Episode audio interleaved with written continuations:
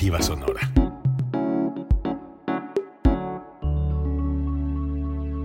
Código Libre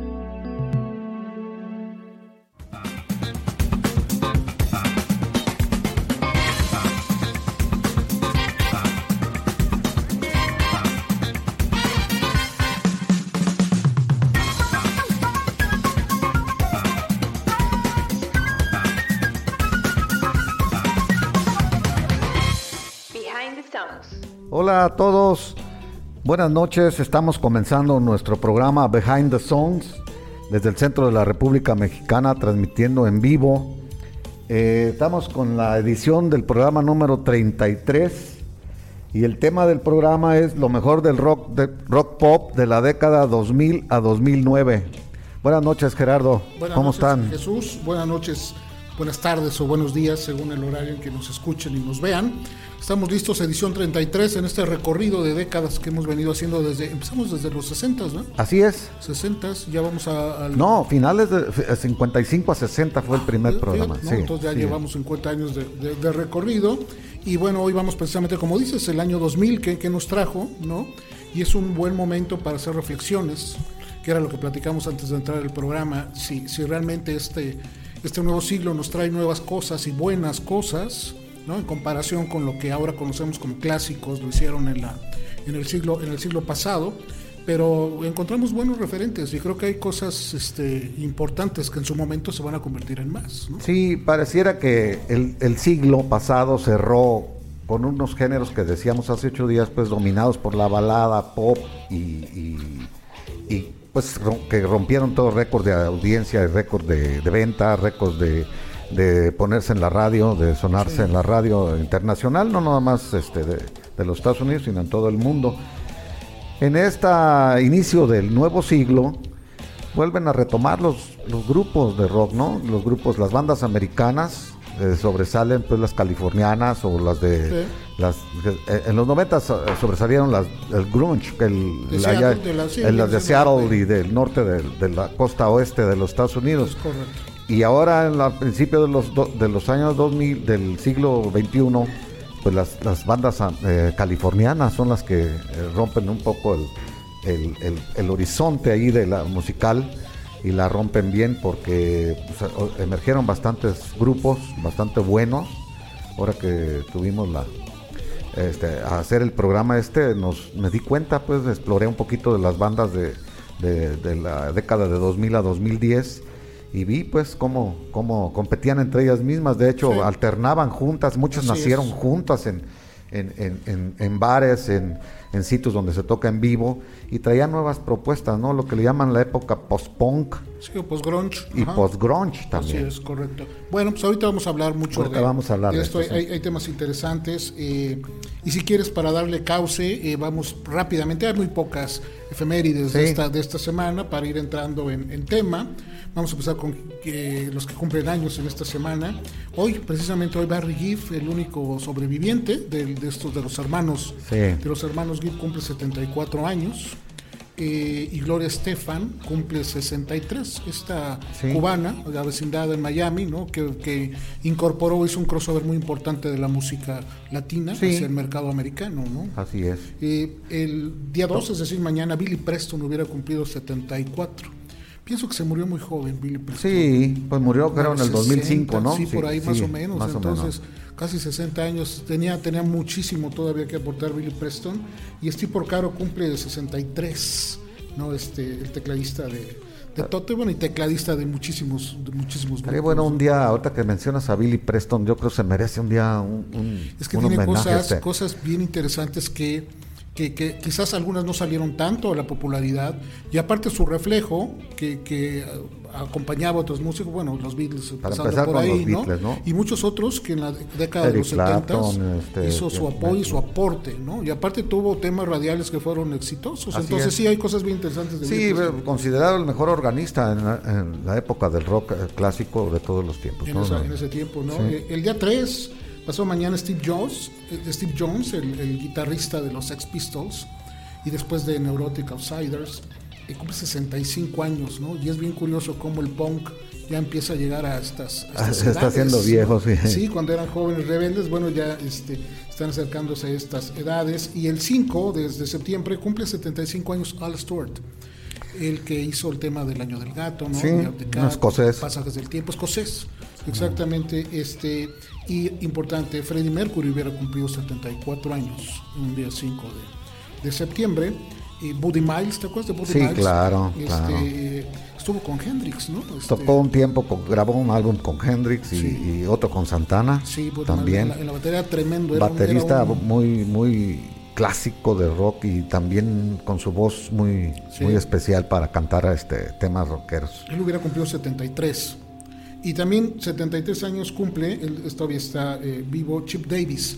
Chip Davis era un músico, instrumentista americano que introdujo lo que viene siendo como la neoclásico o el New Age con un grupo que se llama Fresh Air. No sé si Sí, de claro, de claro, sí, 80s, bueno, tuvieron, 70s. sus- tuvieron su auge en a principios, de- a finales de los 80s y principios Ajá, de los 90. donde este, este tipo de música, y de hecho se hizo un movimiento, ¿no? Ahí de tocaba Andreas. Bollenbeider también. Sí, de- era de ese ritmo. Sí. Mannheim Steamroller era el, este, Sí. el, el grupo donde lo hacía Chip Davis. Y bueno, hizo cosas muy interesantes. Hizo Sí. un aporte, dio, probablemente muchos la escuchamos, a, a- a música de Fresh Air, en comerciales. Era muy socorrida para audiovisuales, para música de Estoy de comerciales, acuerdo. intros y ese tipo de cosas. Este, hablando rápidamente de discos, hoy cumple 50 años el Get Your Yayas Out, el disco, el segundo disco en vivo de los Rolling Stones. Sí. Eh, aquel donde sale un tipo con dos guitarras, Sí. con un camino y un burrito cargando Sí. las, las, este, la- las tarolas, eh, cumple 50 años. Eh, 45 años cumple el Minstrel of Indie Gallery de, de Jethro Tull y 35 años. Este lo voy a poner. Normalmente estamos hablando de eh, eh, discos originales en, esta, en este rubro de las efemérides, pero este vale mucho la pena.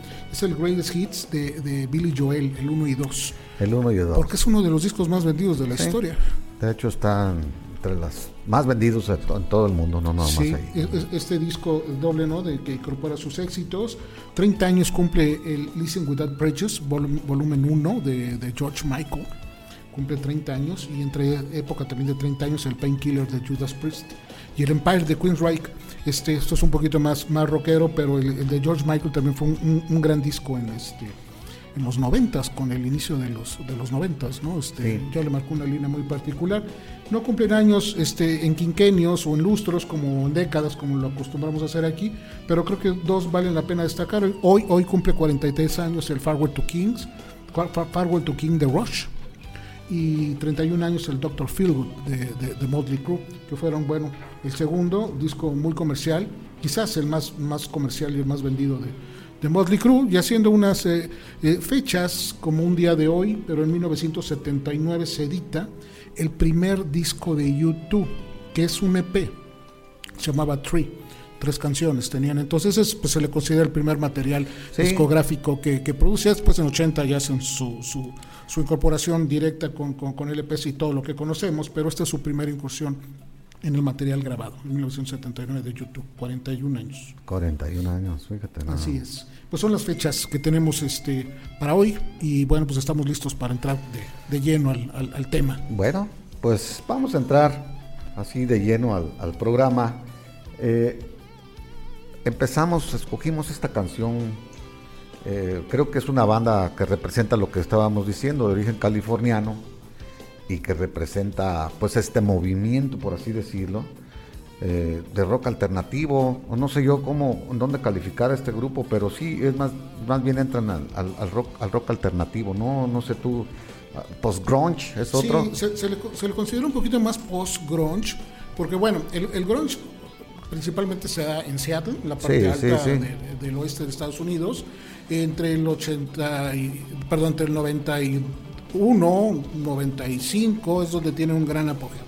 Después evidentemente hay una, un declive, incluso muchas bandas se, este, se, se transforman Sí. o se desbandan o, o- o se, se acaban y, y el movimiento se, se baja.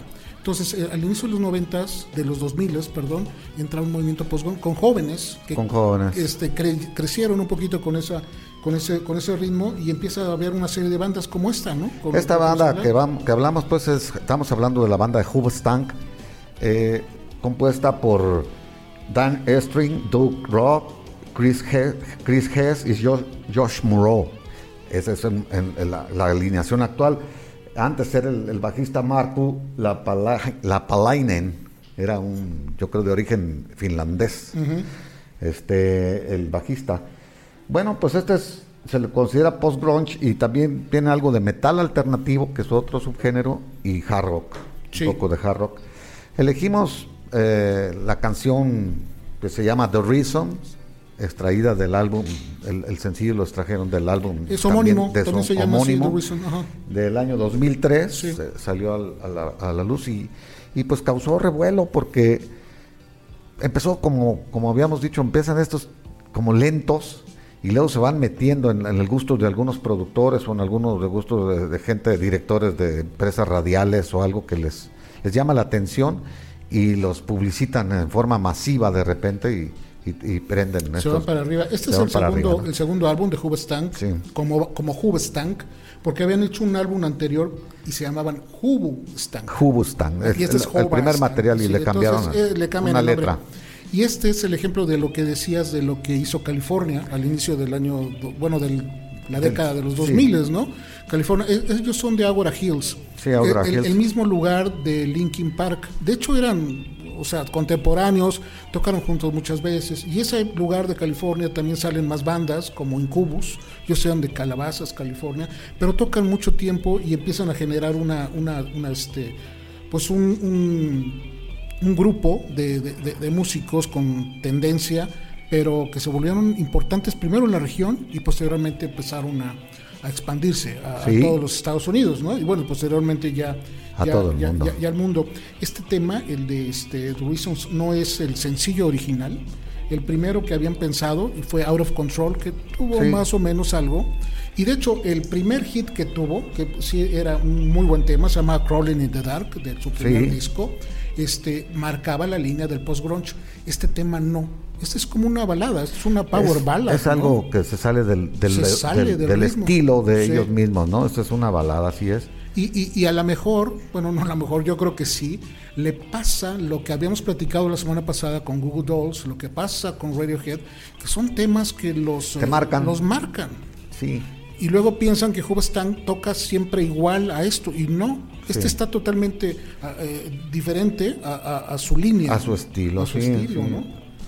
¿Qué te parece si lo oímos? Vamos, y luego escuchamos. hacemos otros comentarios sobre esta, Me esta parece banda bien. californiana. Vamos a escuchar The Reason con el grupo Hoobastank.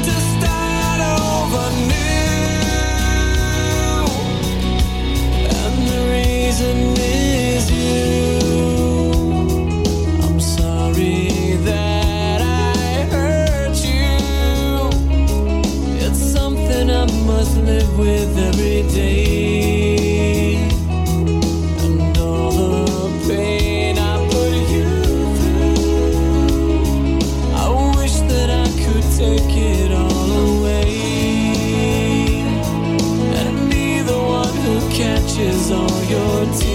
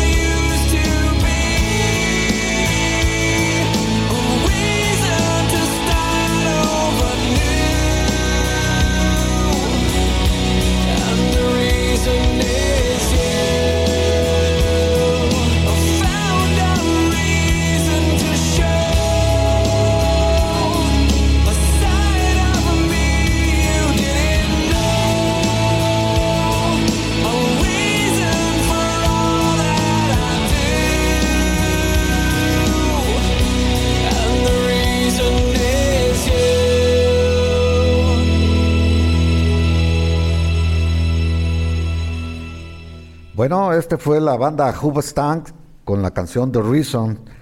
Eh, hubo varias versiones al respecto, incluso Tom Jones eh, la, la versionó en el Festival de, Vi- de Viña del Mar. Ah, Ahí estrenó su versión de, de- de esta canción Tom Jones. Y la cantante también Heather Headley en el 2012 en su álbum Only One in the World hizo, la metió esta, esta versión de ellos y el grupo irlandés Westlife también la, la grabó con mucho éxito. Eh, hay una versión remezclada que la metieron para, para programarla en las radios, que fue un poquito más comercial. Me- remezclada, remezclada, no sé yo en qué le dieron más ritmo, me imagino, o alguna otra cosa. También hay una versión acústica que es presentada en el álbum del Cuba Stank de esta canción, pero sin, sin electrónica, pues, en el Greatest Hits, Don't Touch My Mustache. No toques mis bigotes, pues, quiere decir, ¿no? Es que este es un tema meramente comercial, Sí, ¿no? O sea, meramente y- comercial. y, les fue bastante bien, bastante bien. Eh, aún así, creo que Hubastan no logró tener una posición de, de banda este, poderosa. Esta canción llegó al número 2 Sí. en el Hot 100 del, del O sea, Billboard. es lo que te digo, comercialmente les fue muy bien con esta banda. Pero eh, eh, cu- cuando giraban o hacían giras, normalmente eran la banda de soporte de otras bandas con Ah, más sí. trayectoria. Sí. No alcanzaban ese nivel. No, el este, estatus, pues. El este, ¿no? De hecho, fueron superados en un tiempo por Linkin Park. Sí, no, definitivamente. Y eran- eran coetáneos de hecho, y- fueron abridores de muchos conciertos de, de Incubus, es lo que De Incubus y de- Lo, lo que generó interesante el post-grunge fue que le dieron apertura a estados, de los, de- precisamente de los Estados Unidos, que no figuraban mucho en la música. Hubo bandas, por ejemplo, Creed, bueno, Florida, que bueno, ya tenían, ¿no? Hinder, otra banda que tocaban como muy similar, pero ellos son de Oklahoma. Puddle of Mud tocaban también, pero eran de Kansas City. Sí, más raro que Entonces, los Daughtry, lugares. Daughtry era de, bueno, este que era un cantante, ¿no? Que salió en un American Idol ganador, pero tenía una banda que más o menos sonaba así, de Carolina del Norte. Entonces, espacios que no eran los clásicos, Los ¿no? de Georgia, Los que hablábamos, los- de R.E.M., sí, Atla- o sea, este, todos esos. Nashville, Nueva York, que eran los lugares de... Collective Soul, de por ahí este, eran y también aquí la banda. empezaron a salir estas bandas de post-grunge de lugares más pequeñitos, ¿no? Y bueno, y hicieron aportes en su momento interesantes, ¿no? Sí, aunque son condados pues cercanos a ciudades grandes, ¿no? De Los Sí. Ángeles y todo eso. Tienen, Sí, hay que decirlo también. eh, emigran, ¿no? Y hay que Para tener, hay que decirlo que también tienen la infraestructura cerca de, de- o sea, la oportunidad de presentarse en cafés, en, en, en, en áreas donde se podían eh, bares, en pubs, en todos lugares Sí. esos que abundan ahí en California, ¿no? Y- Correcto. Antes de seguir con otras, déjame leer algunos comentarios. La gente está eh, conectándose. Muchas gracias por estar conectados con nosotros e interactuar. Eso es lo interesante de este programa, que podemos platicar en tiempo real. Por ejemplo, María Elena Solares está atenta, así lo dice. Saludos, Paquito nena. Ramírez, Paquito, saludos. Qué bueno que estás conectado. Pepe Valdés, buenas noches. Un abrazo, Pepe. Pepe y Paco, saludos. Eh, Jaime Juan Romero, eh, doctor, nuevamente conectado con nosotros, muchas gracias. Diego Gracias. Rubín, qué bueno que estás con nosotros, Diego, Susan Navarro, escuchando. Mm, déjame ver quién más Juan, por algunos. Juan Guzmán de, Juan Guzmán, de correcto. Oakland, California. Conectado también, este, bueno, más eh, conectados de aquí muchos. Peter Punk. Eh, Peter Pong ya se conectó. Pedro, Pedro, este, Diego Saldaña está en Buenos Aires, Argentina. Un abrazo, Diego, si nos estás viendo y nos estás escuchando acá desde tu tierra. Ya, ya, ya me perdí en algunos, pero bueno, son los que están conectados. Muchas gracias a Fernando todos. Vallejo, doctor, también ya se conectó. Natalia Navarro, que es Malusa. Y si nos hacen favor de compartir esta transmisión en sus muros, nos ayudan mucho a que eh, hagamos una comunidad cada vez mayor. Sí. Déjenme les recuerdo que también tenemos una página, aparte de la de Código Libre, que seguramente ya le dieron like todos ustedes y sus este, amigos también. Tenemos la página del programa que se llama Behind the Songs. Sí. También hay periódicamente durante la semana estamos subiendo notas que tienen que ver con la música, datos curiosos. Entonces vale la pena que la sigan. Behind the Songs también búsquenla y ahí estamos en comunicación con ustedes. Seguimos, Jesús. Otro tema. Bueno, vamos a seguir después los saludos a, a todas las gentes que nos sintonizan aquí en, el, en Facebook, porque son con los que interactuamos aquí en vivo. Eh, vamos a seguir con una banda inglesa que también eh, debutó con el, el siglo, eh, con el, vamos pues, su disco principal o su disco debut también. Eh, la banda inglesa Coldplay. Coldplay debuta, por así decirlo, ah, ¿te acuerdas que hablamos de- del programa de Later with Jules Holland? Sí. Ahí lo, lo consideran su debut profesional de esta banda. Y yo, bueno, yo tengo el, el, el- DVD de ese, de ese día, donde está Coldplay, y, y bueno, tocan los dos éxitos que después le fueron grandes éxitos cuando todavía no lo eran. Y uno de ellos es el que vamos a poner ahora, que se llama Yellow. Yellow, que viene en el disco eh, Parachutes Sí, su álbum debut. que es como bien dices, el álbum debut como, como Coldplay. Ya habían hecho también este eh, un EP igual previo, ¿no? Se llamaba Brothers and Sisters, pero bueno, no, no se contabiliza, digamos, como Hay que, hay que decirle a la gente que el EP era un eh, extended play, le Así llamaban. Para, era más largo que un sencillo y más corto que un. LP, que era long play. LP quiere decir long play, EP quiere decir extended play y el otro era SP, que no, esa palabra no se usa, standard play, que es el sencillo, ¿no? Sí. O single O play, single que le decían también. También. Entonces este EP eh, contenían a veces canciones larguitas que cabían en un solo lado o, o hacían discos de cuatro canciones inclusive, sí, ¿no? sí, sí. Cuando eran era. cortitas. Y entonces como empiezan muchos de los Sí, grupos, ¿no? Porque no tienen la economía, EP. no tienen el, la producción y una disquera Y que las, los las avale. disqueras les, ah, no querían arriesgar así Claro. como para grabar un LP y decía, pues va, grábate un EP y nos lo traes y vamos a ver cómo nos va. Y así ¿no? empezó, como muchos, ¿no? Como muchos. Entonces, este es su álbum debut, que es un álbum muy importante. También yo creo, que es uno de los álbums debuts importantes de la, Claro. de, de la música. Y volvemos al mismo fenómeno, difícil de superar. Muy pues, difícil. Porque luego yo te- ya Muy, habíamos hablado de esto de Coldplay es. en, en programas previos, Exacto. en donde pues hasta yo me atrevía a decir que se habían estancado.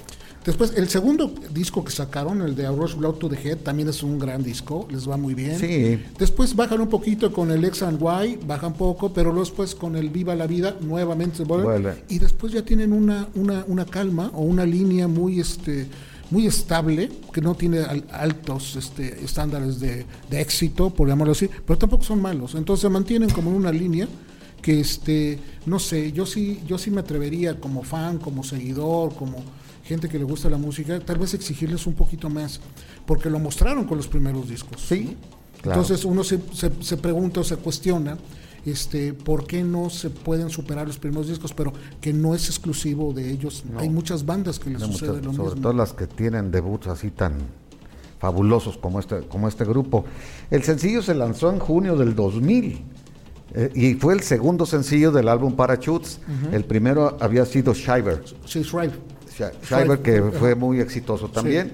De hecho, esas son las dos canciones que tocó con Jules Holland en el, en el Ok. programa en vivo y que me tocó. Lo, lo vi en el en Film and Arts y, lo, y compré también el DVD, yo ahí lo tengo.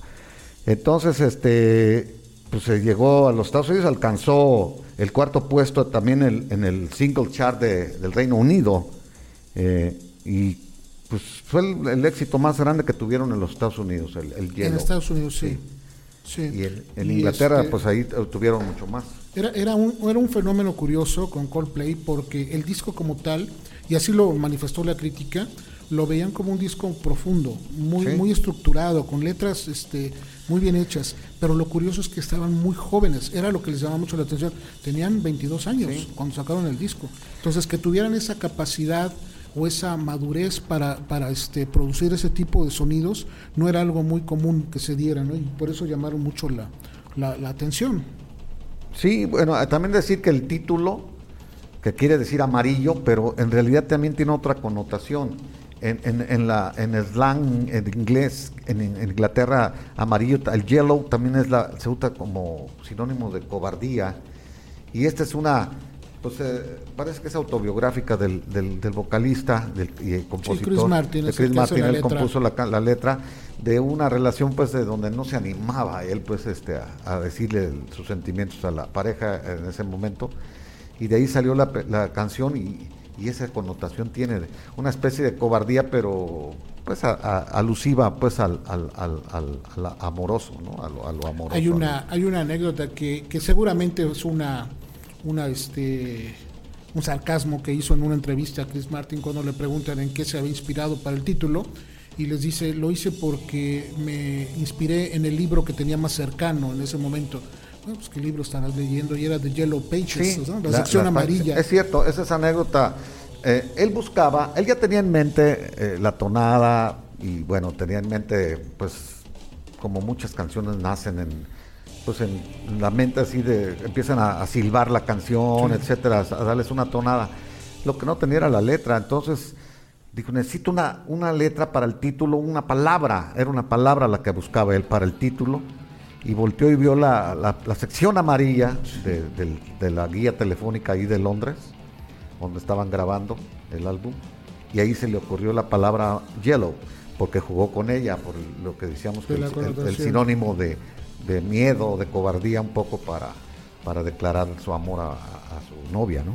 este disco que ya se edita en el siglo XXI, este, todavía se, se edita en las tres versiones que de dispositivos, se edita en CD, disco compacto, en cassette y en LP también. Sí. Ah, este, y aparte eran dos disqueras, como sucedían los Sucedía discos antes. europeos, ¿no?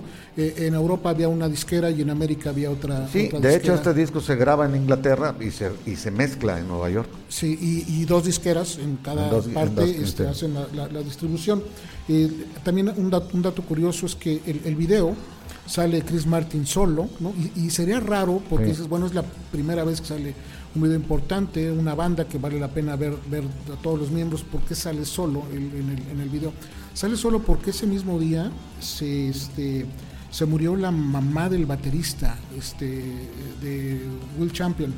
Y entonces los miembros de la banda se fueron al funeral, pero como la producción ya había sido pagada, extras, todo estaba listo, pues había que sacarlo y Chris Martin fue el que hace el, este, el video, por eso es que sale solo en el video, no porque Ah. la banda no hubiera o no hubiera estado contemplada, ¿no? Bueno, que ahorita que toca lo del video también se volvió otro fenómeno a partir de los noventas. Las canciones exitosas venían tan respaldadas de, de Siempre. videos exitosos. No, ¿no? por eso desde los 85, ¿no? Sí, desde la MTV, salida de desde- MTV generó.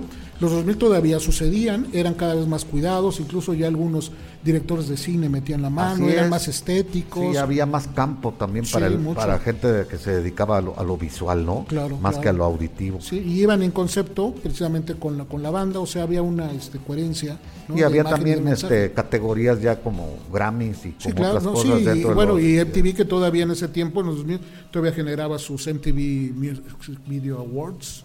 Ahorita Así creo es. que ya ni ni existen ni suceden, pero este, la escuchamos, Jesús. Vamos a ¿Nos damos escucharla y luego volvemos un poquito a, a- a- a- a la canción. Yellow con Coldplay.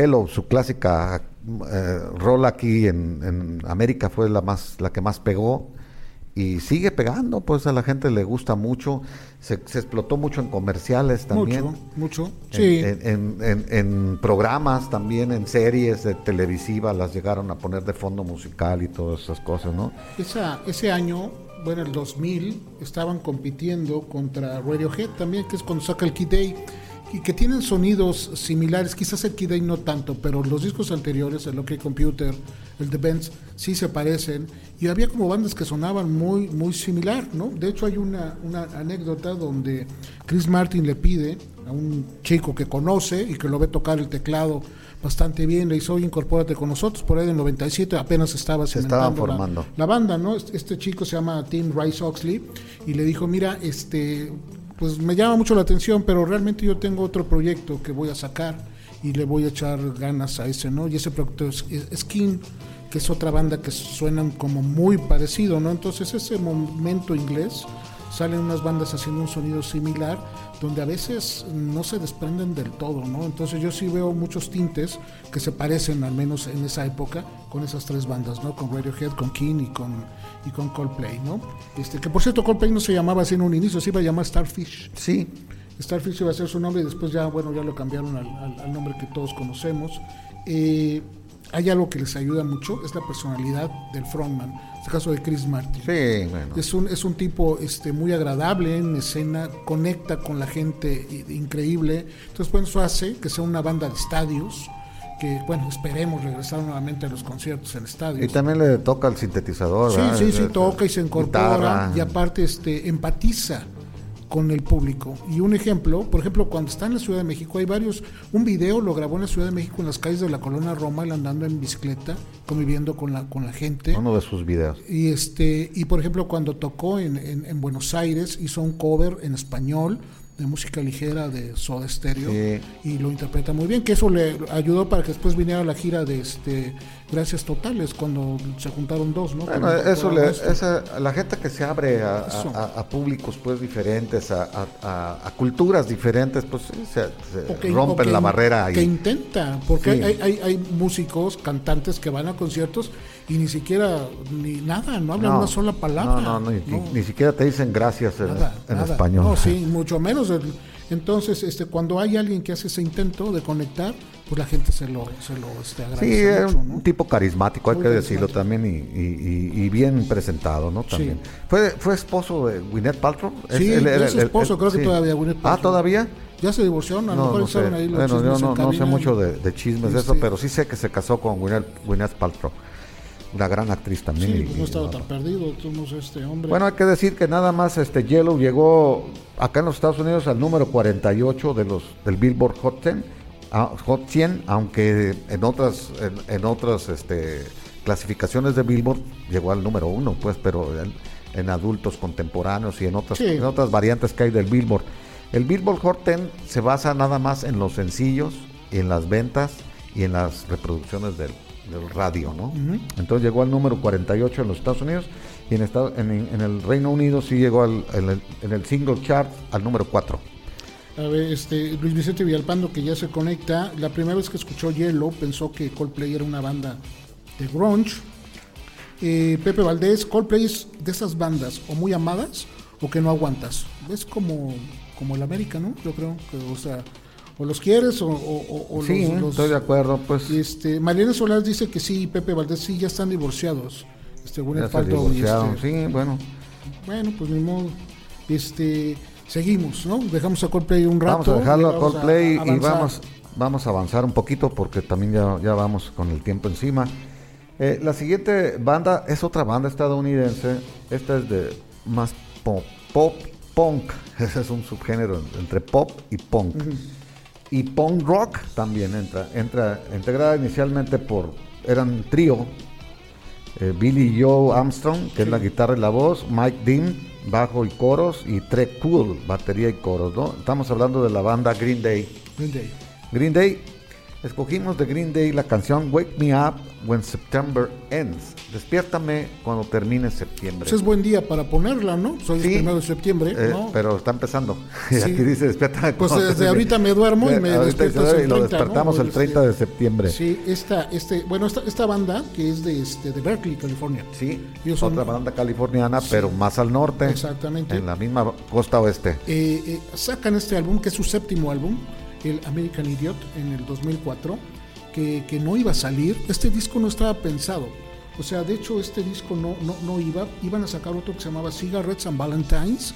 Ya lo tenían casi listo, grabado en estudio, pero les robaron las cintas. Bueno, les robaron las grabaciones, Las no eran cintas, ¿no? En, este, en la computadora se las robaron Los demos o. los demos o- ya como andaban preparando maquetas y todo ya para, para hacerse las robaron entonces en una reunión dijeron bueno lo volvemos a hacer o olvidamos eso y hacemos otra cosa y hicieron otra cosa y, y sacan este este álbum que de verdad creo que vale la pena no sé si mucha gente se haya este, tomado esa atención de escucharlo de principio a fin es de los pocos discos en los 2000 que lo tienes que escuchar completo Sí. porque es una ópera rock que eso había venido antes, ¿no? Bueno, escuchamos este Tommy o escuchamos este Cuadrofenia, ¿no? De The Cuadrofenia, Who, ¿no? sí. Este The Lamb Lifestyle on Broadway de, de Genesis, ¿no? Este ahí con Rael, acá en este caso con Tommy, con Tommy y aquí había un personaje que se llama Jesus. Es el personaje central de American Idiot. Entonces es una ópera rock que, que habla de la este, decadencia americana, ¿no? de cómo los medios de comunicación y el gobierno mantenían, pues esa es la palabra, idiotizados a una sociedad en un momento crítico cuando estaba sucediendo la guerra en el Golfo y una serie de cosas, ¿no? Y un presidente que de alguna manera, este, Billy Joe Armstrong, lo tipifica en el título de la canción. Así, de sencillo. ¿No? Y, y, este estamos hablando de George Bush, ¿no? Sí, en, en- en ese, sí, en ese pues, tiempo, bueno, ¿no? De la invasión de Irak, de la guerra de Irak. Sí, bueno, también hay que decir pues que esta canción se sale del concepto general del disco que tú dices. Sí, sí, Porque sí. esta es autobiográfica. Así es. Habla sobre, eh, recordó que su padre murió de cáncer de esófago el, eh, El primero de septiembre el primero del de septiembre, 82. y murió cuando él tenía 10 años. Sí, es Entonces.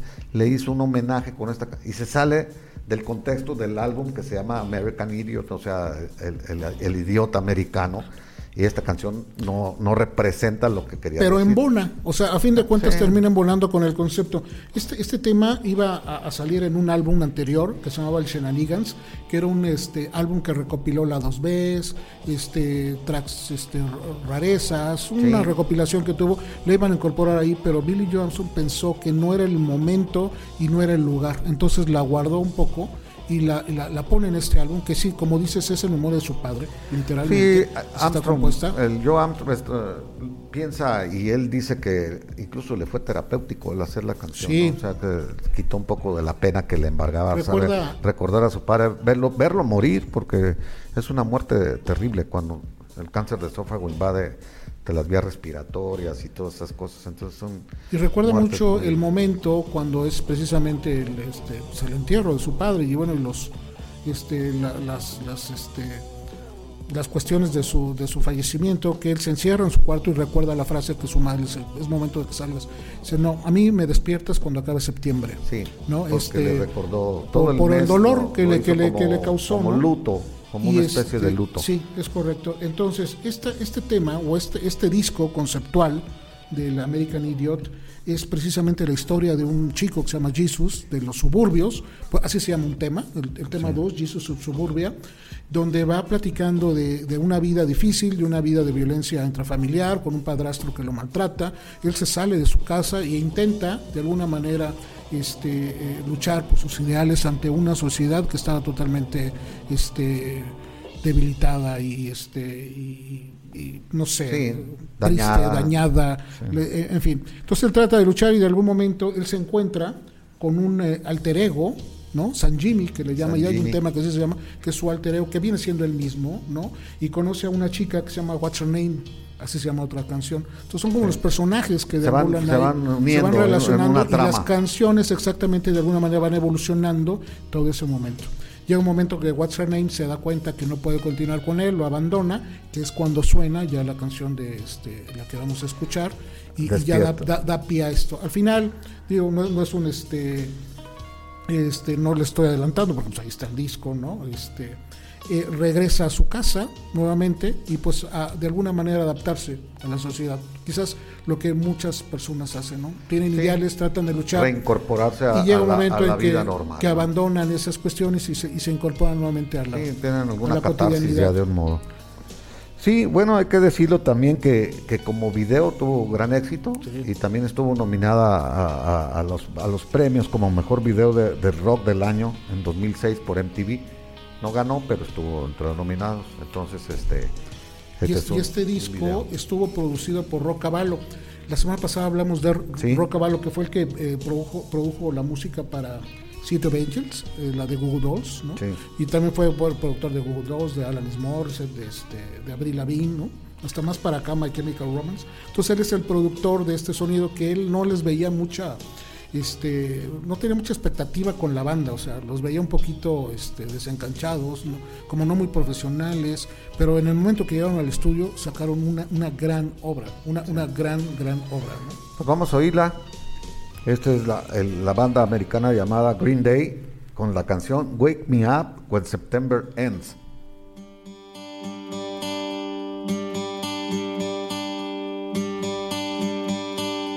Summer has come and passed. The innocent can never last. Wake me up when September ends. Like my father's come to pass. Seven years has gone so fast.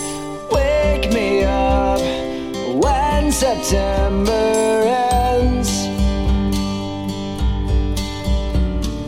Here comes the rain again, falling from the stars drenched in becoming who we are. As my memory rests, but never forgets what I lost. Wake me up when September ends.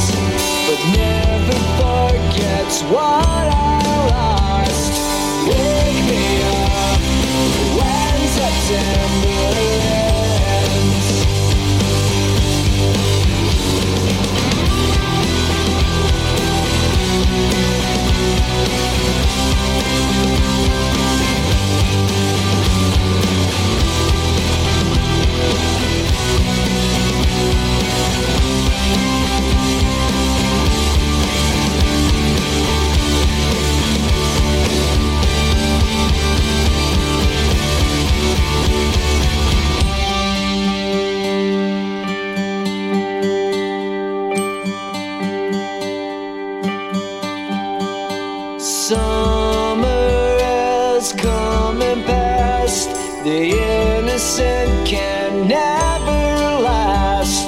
Wake me up when September ends. Like my father's come to pass. Twenty years has gone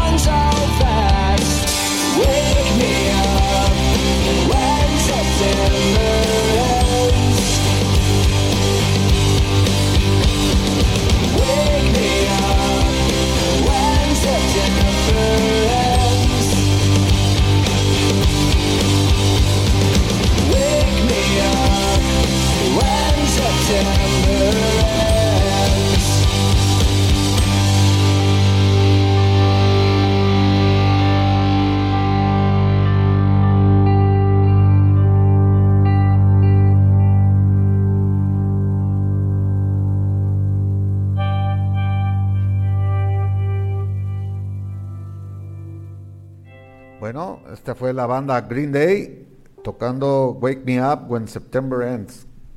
Buen tema, ¿no? Sí, es, es, es muy buen tema, pero y, y vuelvo a insistir, denle una escuchada al disco completo. Sí.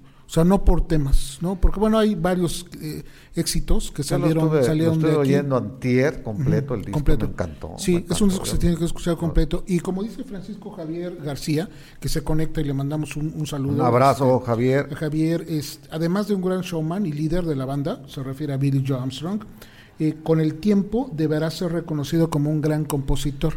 Estas bandas, bueno, este disco tiene, este, si es del 2004, tiene, 20, tiene 16 años Sí. apenas.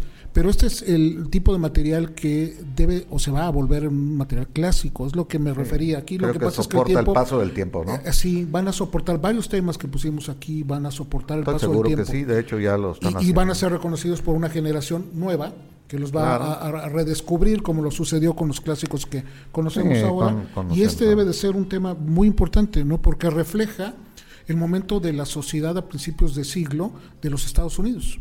Entonces es un marco este, social que, que- que vale la pena como, pues, como documento poder interpretar cómo era la juventud y lo que en ese momento sentía en las cuestiones políticas y sociales de su Bueno, país. ¿no? unos saludos. Cristian Alfonso López se unió. eh, César Alberto Ruiz también, saludos. Laura Graciela Méndez Reyes, la- eh, Chelita, gracias por es- escucharnos y por vernos.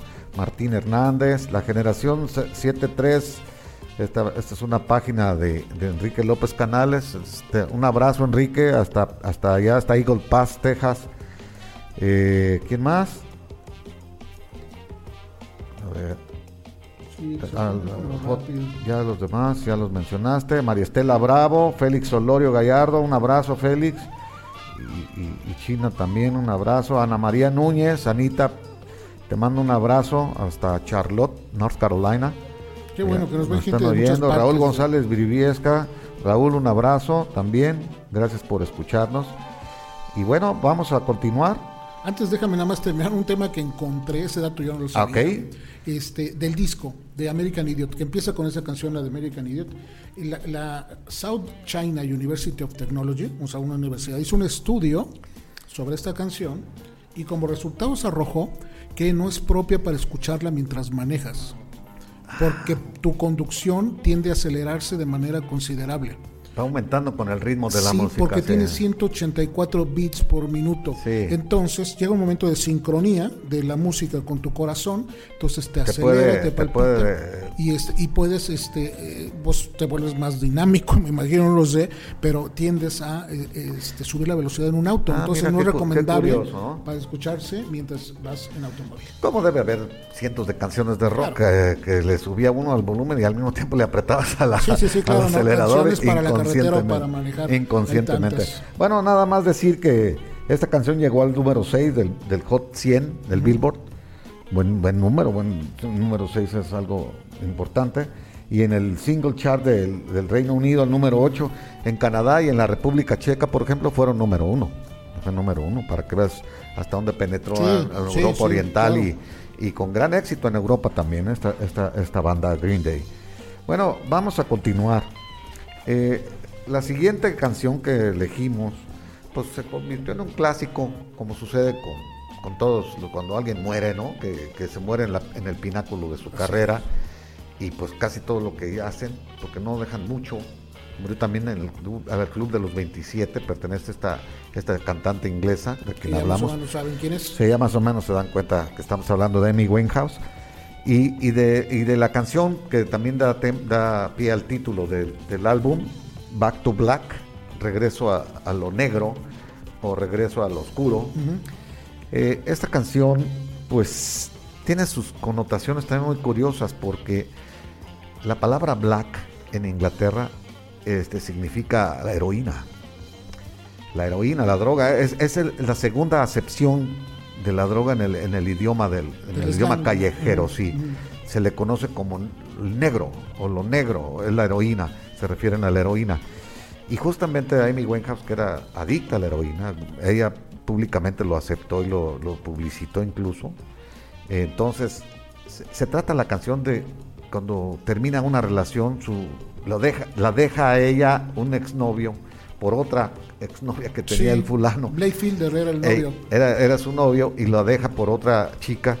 Entonces ella le puso a, tituló esta canción como Regreso a lo negro. porque ella cae nuevamente en Ella las cae, regresa otra vez a la, a la adicciones. adicción de la heroína y, y- y al alcohol. que Y se fue- terminan casando, ¿eh? después regresa. pues, eh, Era una relación muy, muy tóxica, tóxica. muy, sí. muy tóxica, pero él estuvo preso incluso por tráficos y por venta de heroína y todas esas cosas y, y ella pues este bueno tiene una relación muy tóxica como como, Como decías, una, una carrera corta, pero al menos en este, en este álbum le sacó cuatro o cinco sencillos. Sí, claro, ¿no? Este, nada más dos álbumes tiene, este, Sí. originales, ¿no? Desgraciadamente, El álbumes el de estudio nomás y hizo este dos. nada más hizo dos, ¿no?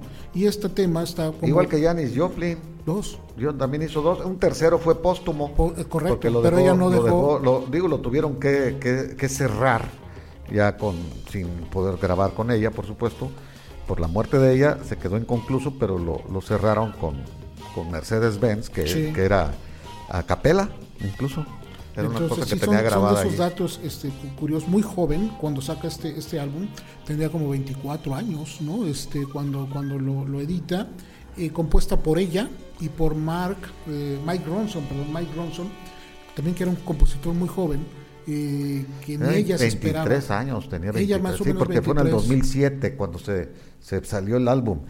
Sí, y, sí, ella- y ella murió en el 2011, tenía 2011, 27 sí, años. Es correcto, o sea, entonces era por ahí. 23 años, 22, 23 entonces, años eh, Mike Ronson, que bueno, también es- después se volvió un productor muy prolífico, con ahorita muy, muy exitoso con Bruno Mars, pero este, sacaron un, un sonido tan particular y tan especial.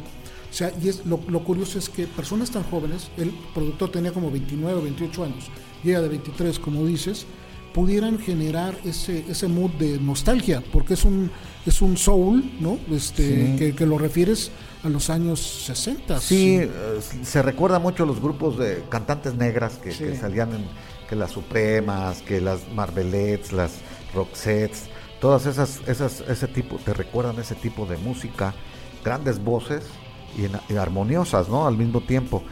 Eh, acá Amy Winehouse, pues he visto yo videos y he visto documentales de su vida, incluso hay una película. Sí, o sea, muy buena. Biográfica, muy buena, muy muy bueno. bien, muy bien realizada. Sí. Este, desde muy pequeña notabas pues su, su voz característica y su estilo tan, tan único.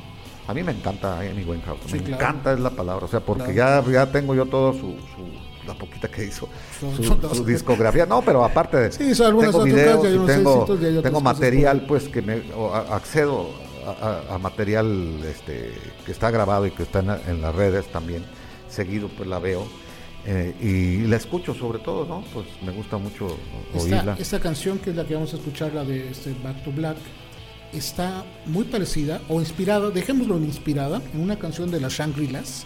Pues era, era un grupo de, de, de- de cuatro mujeres, que dos eran hermanas y las otras dos también eran hermanas. Este, Weiss y Gansner eran las, las hermanas. Eh, hay un tema que se llama Remember Walking in the Sand. Ajá. Es muy parecido. parecido al- Escúchenla, toman y hay Sí. muchas referencias. De hecho, hizo un cover después Aerosmith este, de este mismo, de este mismo tema. Bueno, ahí sí ya le cambia, pero es muy parecida el, este, el mood. Entonces, esa sirvió de inspiración para manejar este, este, este sonido, ¿no? Algo que, quiero yo agregar, mira, en este álbum, todo el álbum, porque así se llama también Back to Black, Todo el álbum tiene un estilo de una cosa que una, la producción pues se, basó en una cosa que Phil Spector este, diseñó. Tienen muchos muchos músicos de, eh, de sesión, in- aparte de la banda normal de Amy Winehouse, que eso ni siquiera salen en los créditos. Dentro del grupo, por ejemplo, eh, ese sonido se le conoció como el sonido de Phil Spector, porque él lo inventó. El, el- el gran productor Phil Sí, Spector claro, de claro. tanto gente Sí. en los 60, 70. Sí, tiene una técnica de Wall of Sound. que le Entonces él llamaban. ta- le llamaban Spector Sound a, a- a ese, a- y el nombre el nombre que se usa es The Wall of Sound, la Sí, pared de Sound. sonido. Entonces, este, ahí te voy a, voy a poner un ejemplo. Eh, por ejemplo, un- un- una melodía podría ser tocada con piano, con clavecín y con órgano, las tres al mismo tiempo y los, los metías y tú oías un sonido similar. Imagínense esos tres instrumentos eh, al mismo tiempo, la misma nota y todo. Entonces te da tu oído, tú dices, o es un piano, ¿qué es esto? O sea, no sabes distinguir bien tu oído, pero la gente, pues eh, a la hora de, de grabarlo se oía espectacular y se oía- Claro, esa es una atmósfera muy completa. Sí, y como Sí. esa hay más cosas, guitarras, violas, violines, etcétera, que están encimados con la, con la melodía original y eso es lo que le llaman The Wall Song y a veces en realidad eran 20 o 30 músicos que, Sí. que intervenían en, un, en una canción sin darse cuenta la gente porque veían o oían de, de primera instancia el grupo original de Amy Winehouse, ¿no? Este se convirtió en el álbum más vendido del 2007 en el mundo, no en nada más en Inglaterra, en el en el mundo y, y también ya empieza a figurar una categoría que fíjate ya cómo es, es el avance en esos tiempos, se convierte en el disco más vendido en la historia de Amazon. Eso Amazon ya es una plataforma distribuidora de discos que ya compite, Ya ¿no? compite por todo. Exactamente, entonces ya empieza a figurar y esto es parte de las novedades que nos está arrojando el nuevo, el nuevo milenio, ¿no? Ah, Amazon Este, desplazó a Virgin Records, desplazó todas, a, Tower Records, todo a eso, a todo eso, ¿no? Entonces eh, ya se A coloca Columbia Records, y en su es- momento, como fue el más, el más vendido, pero ahí le quita precisamente el título a X and Y de Coldplay, que era el, que, el lugar del disco más vendido en, en- en Amazon. Volvemos a, a- a- a- a repetir el fenómeno de morirse. Sí, claro. Eso es lo que hace que superen las, ventas de, de- de doble fantasía. Nomás se murieron Lennon Sí, y- posteriormente igual, cuando ella muere, ella murió el 23 de julio del 2011. Una vez que muere, este tema se vuelve a repuntar, Sí, las ventas se vuelven a Vuelven a incrementar y bueno, y hasta ahorita sigue vendiéndose bastante bien. Ella fallecida, pero sigue generando mucho dinero, ¿no? Sí. Vamos y bueno, escuchar esta canción es representativa del álbum y la escogimos porque lleva el título de- del, Del álbum mismo y vamos a escuchar a Amy Winehouse con la canción Back to Black.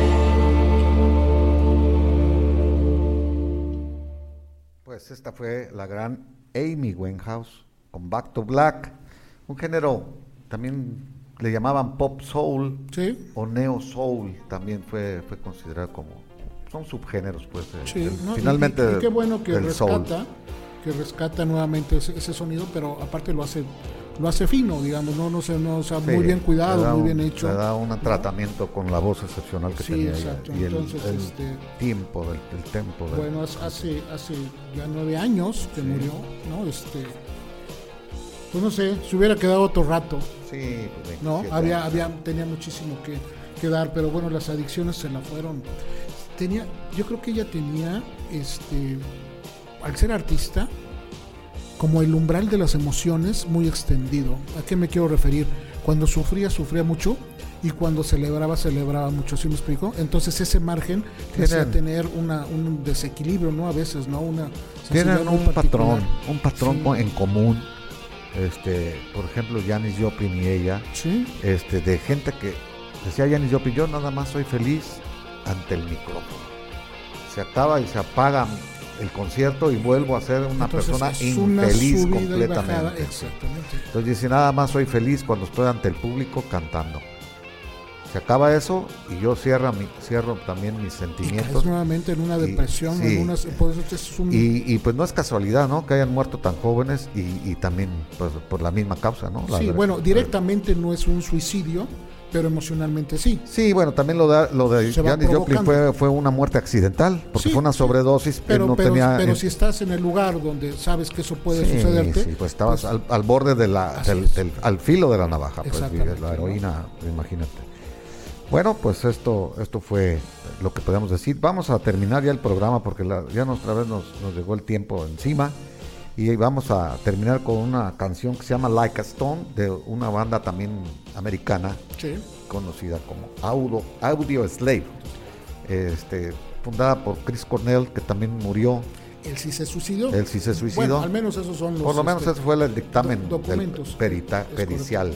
de una persona que veías más o menos este, en buenas condiciones. Sí, pero bueno, no. también llegó un momento que tuvo muchos. Y también había sido vocalista de Soundgarden, ¿no? Sí, él era el vocalista de Soundgarden. Y él- Técnicamente él era. Y este, aquí se arma una especie de supergrupo. Sí, pues junta con. Rage Against the Sí, Machine. con y- Rage Against the Machine, con los Rage Against the Machine, este, se sale su vocalista Zack de la Rocha, se quedan sin cantantes, bueno, busquemos a otro. A Tom Morello, pues también salió de. de- de- Sí, él está, es en, el la, que en la dice, ¿no? guitarra, este, busquemos a otro y, y- y- y caen con Chris Cornell, pero no para sustituirlo, porque No. son cosas muy diferentes. Entonces arman un nuevo concepto, que es precisamente Audioslave.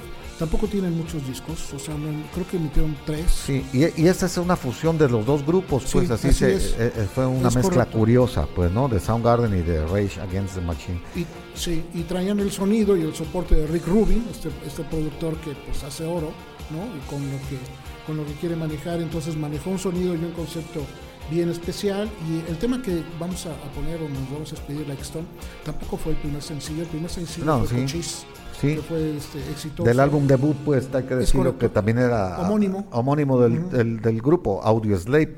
Sí. En el 2002 fue publicado. Audioslave se convierte en la primera banda de rock en tocar en un lugar o espacio público en Cuba. Sí. Estamos hablando del 2005, ¿no? En, en la tribuna antiimperialista José Martí, que es una explanada hecha principalmente para manifestaciones públicas políticas, para mítines políticos, ¿no? Eh, hecha por este Fidel, este Fidel Castro, este, es ahí donde interpretan un concierto, un largo concierto, y días después, es decir, cuatro días después, tocan en el Palacio de los Deportes en la Ciudad de México. Entonces sí Venían tuvieron de- la oportunidad este, de, de- de escuchar esta banda, donde ya estaba haciendo funciones de este, Garden y de Rage Against the Machine. Ya, ya Sí. interpretaban temas de todos y Sí. luego los propios. Entonces, bueno, se volvía una, un evento memorable, ¿no? Sí. Escuchar esto. Aunque luego ya desarrollaron un estilo propio. Esa, Sí. esa mezcla les hizo ser, eh, por un, les dio una ruta a seguir y ya después tenían su, su propio estilo, ¿no? Hay que decirlo también. Y bueno, pues. La banda, la banda se acabó en el 2007, ya no coincidía Chris Cornell con los otros tres, aunque se guardaban un poquito las, las- las palabras, pero ya no coincidían en lo musical y así lo manifestaba Chris Cornell en sus entrevistas, ¿no? que pueden ser coincidir como personas, pero ya como banda no coinciden en algunos puntos, se, alejan y, Eh, Tom Morello sigue haciendo sus proyectos con The Watchmen. Posteriormente, Rage Against the Machine en 2008, se- 2007 se vuelven a reunir y Chris Cornell sigue haciendo sus cosas propias, incluso como solista.